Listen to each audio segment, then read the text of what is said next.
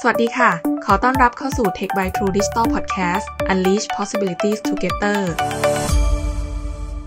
วันนี้เสนอตอน 2022 Year in Review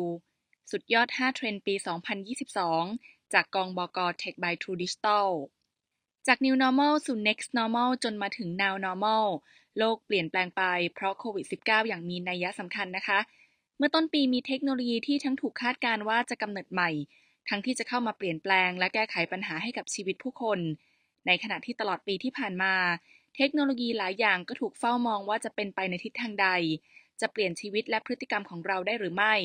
หรือจะกลายเป็นเพียงฟองสบู่ที่แตกไปซะก่อน ดังนั้นก่อนหมดปี 2022 นี้ Tech by True Digital ก็ได้กลับไปย้อนดูค่ะว่า มีเทคโนโลยีหรือนวัตกรรมอะไรบ้างที่เกิดขึ้นในปีที่ผ่านมา ที่เราได้นำเสนอมาโดยตลอด มีเทรนด์เทคโนโลยีใดที่ไม่อาจมองข้ามได้ และนี่คือ 5 เรื่องราวเทรนด์เทคโนโลยีจากบทความของเรา ที่ทีม editor ของ Tech by True Digital ยกให้เป็นที่สุดของปี 2022 เทรนด์แรก AI in Dating บทความรักยุคใหม่ เทคโนโลยีช่วยอะไรบ้าง Editor's Opinion เรามองว่านี่คือการใช้เทคโนโลยีที่เข้ามามีบทบาทในไลฟ์สไตล์ของคนในแง่มุมของความรู้สึก ความรักและความสัมพันธ์ที่ดูเหมือนเป็นเรื่องซับซ้อนที่จับต้องได้ยาก แต่เทคโนโลยีทำให้ง่ายและปลอดภัยได้ โดยสรุปปี 2022 ถือได้ว่าเป็นยุครุ่งเรืองของ AI นะคะ ที่แม้แต่อุตสาหกรรม online dating ที่มีการแข่งขันสูง ตลาดเติบโตอย่างต่อเนื่องก็หันมาใช้ AI เข้ามาช่วยสร้างข้อได้เปรียบในการแข่งขัน เพื่อให้บริการของแบรนด์ตนเองแตกต่างจากคู่แข่ง โดยมีตั้งแต่การใช้ AI match คู่ให้แม่นยำมากขึ้น หลายบริษัทปรับอัลกอริทึมของการ match ให้สามารถซับซ้อนมากขึ้นกว่าแค่ดูลักษณะทางกายภาพภายนอก ให้สามารถดูไปถึงรายละเอียดเบื้องลึกต่างๆ เช่นบุคลิกภาพของผู้ใช้งาน รสนิยมทางดนตรี ความเชื่อ ทัศนคติ หรือแม้กระทั่งการนำ AI เข้ามาช่วยในการวิเคราะห์ความสัมพันธ์ และพฤติกรรมการส่งข้อความ เพื่อวิเคราะห์บทสนทนาจากการแชทระหว่างคู่ที่ match ให้ เพื่อพิจารณาการเข้ากันได้ของคู่ที่ถูก match ทำให้ผู้ใช้บริการไม่ต้องเสียเวลาไปออกเดทกับคนที่ไม่ได้ตรงตามความต้องการอย่างแท้จริง AI บนอุตสาหกรรมนี้ยังก้าวไปถึงขั้นของการดูแลความปลอดภัย บนพื้นที่ online dating ในการตรวจจับสแปมและมิจฉาชีพ รวมถึงการปรับปรุงประสบการณ์การใช้งาน ด้วยการลดเนื้อหาที่ไม่พึงประสงค์ให้น้อยที่สุด ตรวจสอบเนื้อหาที่ผู้ใช้อัปโหลด และกรองสิ่งที่เกี่ยวข้องกับการเมือง ภาพลามกอนาจารหรือหัวข้อที่ละเอียดอ่อนอื่นๆ ถือเป็นการใช้เทคโนโลยีช่วยนำทาง และให้ทางเลือกที่สะดวกสบายขึ้น ในการสร้างความรักและความสัมพันธ์ในอย่างที่ต้องการ เทรนด์ที่2 Telemedicine บทความ ป่วยแล้วไม่ไปไหน หาหมอทางไกล ใกล้กว่าที่คิด Editor's Opinion Telemedicine เข้ามามีบทบาทมากขึ้นตั้งแต่การแพร่ระบาดของโควิด -19 คนหันมาใส่ใจสุขภาพมากขึ้น รวมถึงมีความรู้ความเข้าใจเกี่ยวกับเทคโนโลยีและการใช้งานเครื่องมือ Health Tech มากขึ้น เรามองว่าหากผู้คนเข้าใจการใช้งาน และเริ่มใช้ Telemedicine เป็นมากขึ้น เทคโนโลยีจะช่วยให้คนสามารถเข้าถึงบริการทางการแพทย์ได้ ในเวลาและสถานที่ที่สะดวกต่อตนเอง และไม่จำเป็นต้องรอให้ป่วยก่อนด้วยค่ะ โดยสรุป Telemedicine หรือการรักษาในแบบทางไกล เป็นส่วนหนึ่งของเทคโนโลยีด้านสุขภาพ หรือ Health Tech ที่กลายเป็นทางเลือกให้กับผู้คนมากขึ้น นับแต่มีการแพร่ระบาดของโควิด -19 โดยมีส่วนช่วยให้คนทั่วไปสามารถรักษาสุขภาพได้อย่างถูกต้องกับผู้เชี่ยวชาญ โดยไม่ต้องรอให้เกิดการเจ็บป่วย และยังลดข้อกังวลเกี่ยวกับการเดินทาง สถานที่รักษาพยาบาล เวลาและการเสียโอกาสอื่น ๆ และด้วยรูปแบบของการปรึกษาที่ไม่จำเป็นต้องเดินทาง จึงทำให้ผู้เข้ารับการปรึกษาสามารถเลือกปรึกษาได้ในเวลาและสถานที่ที่สะดวกต่อตนเอง เป็นต้นการปรึกษาแพทย์ในแอปพลิเคชัน Telemedicine สามารถทำได้ตั้งแต่การรับการรักษา การปรึกษาเรื่องข้อกังวลในชีวิตประจำวัน เช่นการปวดเมื่อยอาหารการกิน ไปจนถึงการแนะนำความเข้าใจที่อาจคาดเคลื่อน ด้านสุขภาพต่างๆ ไปจนถึงการจัดการความเครียดและปัญหาสุขภาพจิตอื่น ๆ การติดตามอาการป่วยเรื้อรัง หรือการรับยารักษาเป็นประจำ โดย Telemedicine ยังช่วยในการเก็บข้อมูลคำวินิจฉัย บันทึกอาการ วิธีปฏิบัติตัว รวมไปถึงรายการยาที่สั่งจ่ายทำให้นอกจากผู้ป่วยจะสามารถย้อนกลับมาดูข้อมูลต่างๆ ของตัวเองได้แล้ว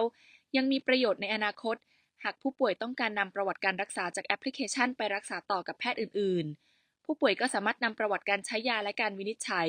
ไปอ้างอิงเพื่อรักษาต่อได้ โดยไม่ต้องเริ่มต้นใหม่อีกด้วยทั้งนี้ Telemedicine อาจยังไม่สามารถเป็นคำตอบที่ทดแทนได้ในทุกกรณี โดยกรณีฉุกเฉิน เช่น อุบัติเหตุ หรือโรคอุบัติเฉียบพลัน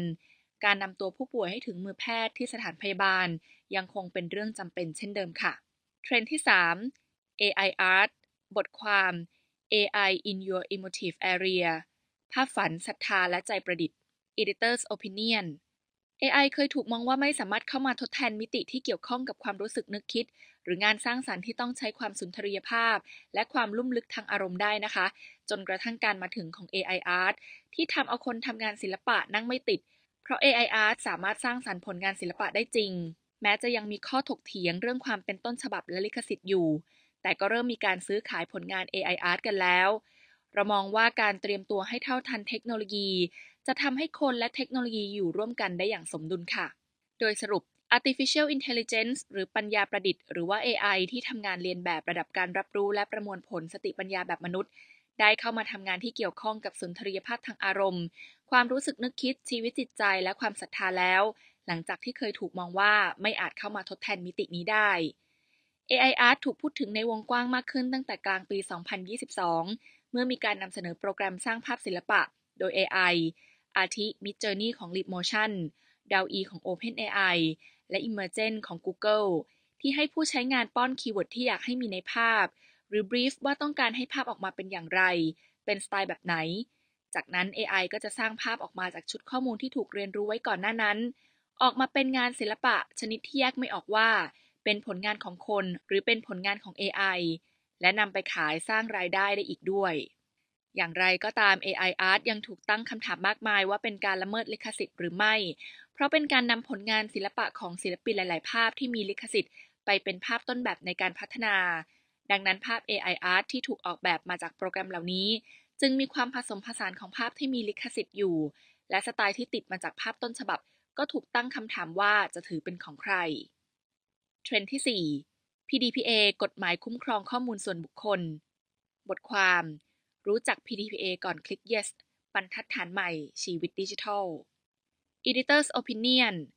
PDPA เป็นเรื่องสำคัญและอยู่ในชีวิตประจำวันของเราอย่างที่เราอาจไม่ทันได้รู้ตัวนะคะ ว่าได้ให้การยินยอมจัดเก็บข้อมูลที่ระบุตัวตนของเราไปแล้ว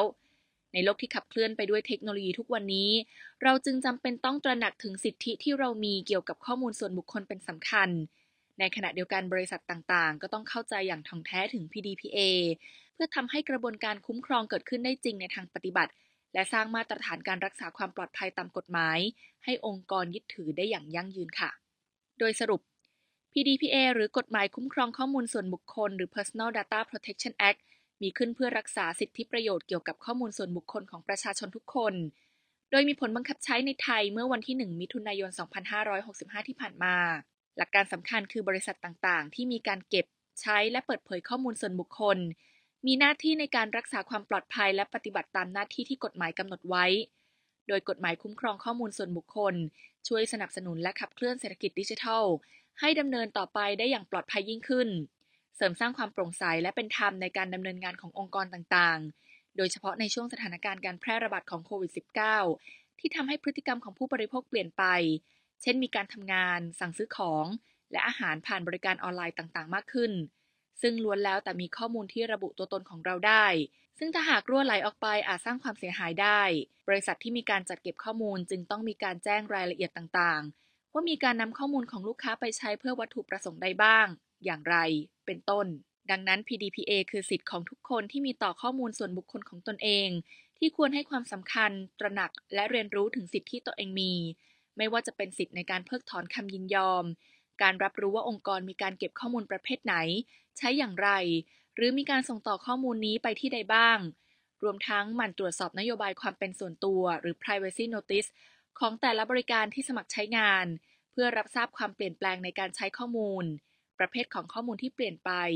รวมถึงสิทธิพึงมีของทุกคนอีกด้วย เทรนด์ที่ 5 AI and Carbon Neutrality บทความ How Analytics and AI Can Help Achieve Carbon Neutrality Editor's Opinion วิกฤตสภาพภูมิอากาศของโลกเป็นเรื่องที่รอไม่ได้นะคะ และจำเป็นต้องได้รับความร่วมมือจากทุกภาคส่วน การนำเทคโนโลยีมาช่วยชี้วัดความสามารถในการสร้างความเป็นกลางทางคาร์บอน ที่เกิดขึ้นจากกิจกรรมต่างๆ ขององค์กรหรือภาคประชาชน เพื่อชดเชยการปล่อยมลภาวะสู่สิ่งแวดล้อม ถือเป็นหนทางในการช่วยปกป้องโลก และสร้างการเปลี่ยนแปลงเชิงบวกต่อสิ่งแวดล้อมได้ค่ะ โดยสรุปคาร์บอนเครดิตหรือใบอนุญาตแทนปริมาณก๊าซคาร์บอนไดออกไซด์1ตัน ที่ถูกกำจัดออกจากชั้นบรรยากาศ คือหนึ่งในวิธีการสร้างความเป็นกลางทางคาร์บอนหรือ carbon neutrality ให้กับโลก ซึ่งโดยปกติแล้วองค์กรต่างๆ มักมีการปล่อยก๊าซเรือนกระจก ระหว่างการดำเนินงานขององค์กร ดังนั้นเพื่อเป็นการชดเชยการปล่อยก๊าซเรือนกระจกสู่สิ่งแวดล้อม แต่ละองค์กรจึงต้องมีการทำกิจกรรมเพื่อลดทำลายหลีกเลี่ยง หรือตรวจจับการปล่อยก๊าซเรือนกระจก แต่หากองค์กรใดไม่ได้ดำเนินกิจกรรม เพื่อลดการปล่อยก๊าซเรือนกระจกสู่สิ่งแวดล้อมข้างต้น องค์กรดังกล่าวก็สามารถซื้อคาร์บอนเครดิต เพื่อรักษาสมดุลให้กับปริมาณคาร์บอนที่ปล่อยสู่สิ่งแวดล้อม โดยคาร์บอนเครดิตส่วนใหญ่จะมาจากแหล่งรวมคาร์บอน ที่ก่อให้เกิดการดูดซับคาร์บอนไดออกไซด์จากอากาศ อาทิ พื้นที่ป่า พื้นที่เกษตรกรรม เป็นต้น ตัวเลขคาร์บอนเครดิตในพื้นที่ดังกล่าว จากแต่เดิมที่ใช้แรงงานคนจำนวนมาก และระยะเวลานานในการวัดและแปลผลถูกแทนที่ด้วย Analytics และ AI เพื่อใช้ในการวัดความสามารถในการดูดซับและกักเก็บคาร์บอน เพื่อแปลผลเป็นตัวเลขคาร์บอนเครดิต ซึ่งทำได้อย่างรวดเร็วและแม่นยำ โดยมีวิธีการคือใช้การเปรียบเทียบภาพถ่ายดาวเทียมของพื้นที่ในช่วงเวลาหนึ่ง เพื่อวัดชีวมวลเหนือพื้นที่ดินของพื้นที่ป่าไม้ และคำนวณปริมาณการปล่อยก๊าซคาร์บอนในพื้นที่ จากนั้นจึงแปลผลเป็นตัวเลขคาร์บอนเครดิตของพื้นที่นั้นๆ ก่อนนำเข้าสู่ตลาดซื้อขายคาร์บอนเครดิต และด้วยการนำเทคโนโลยีเพื่อวัดคาร์บอนเครดิตที่ง่ายนี้เองจะทำให้ทุกคนตั้งแต่บุคคลทั่วไปจนถึงรัฐบาลที่มีพื้นที่สีเขียวเป็นของตัวเอง มีโอกาสในการเข้าถึงการซื้อขายคาร์บอนเครดิตได้